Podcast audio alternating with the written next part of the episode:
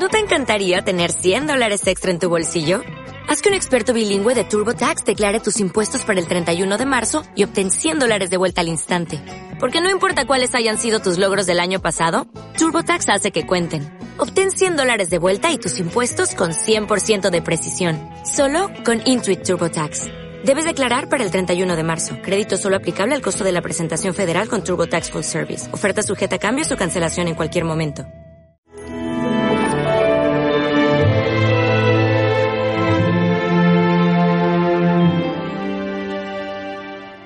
Vas a tener tu envidia, porque yo soy bueno.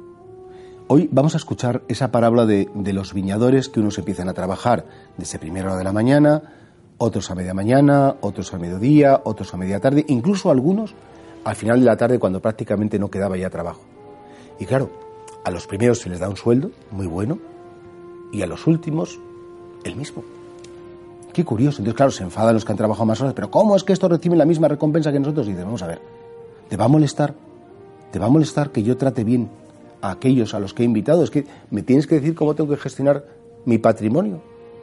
Claro, en definitiva, hay mucha gente como que no entiende ese fenómeno de lo que es la conversión.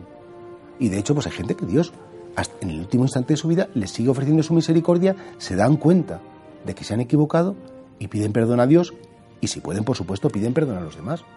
Nosotros siempre pedimos la conversión de las personas, especialmente de las personas ruinosas, de las personas que nos han hecho daño, de las personas que, tienen un corazón lleno de amargura, lleno de hiel, porque nos encantaría.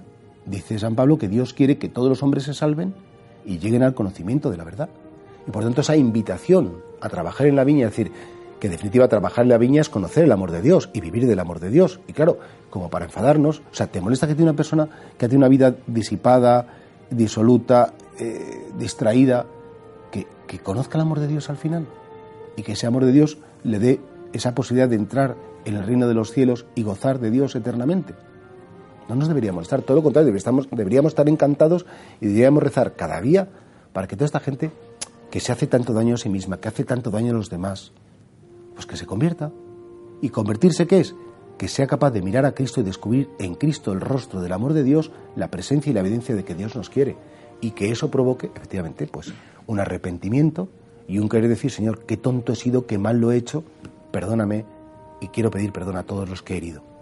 Cuánta gente a veces que nos ha hecho daño, cuánta gente que nos ha tratado mal, cuánta gente pues o que ha roto nuestra familia, que me ha estropeado el trabajo, que me ha roto la vida, en vez de tener rabia, lo que podríamos hacer es, Señor, dame ese deseo y de rezar para que se convierta, para que cambie, para, para que realmente, pues al final entienda que también es invitado a esa viña de la bondad, a esa viña de la belleza, a esa viña de vivir en el amor de Dios.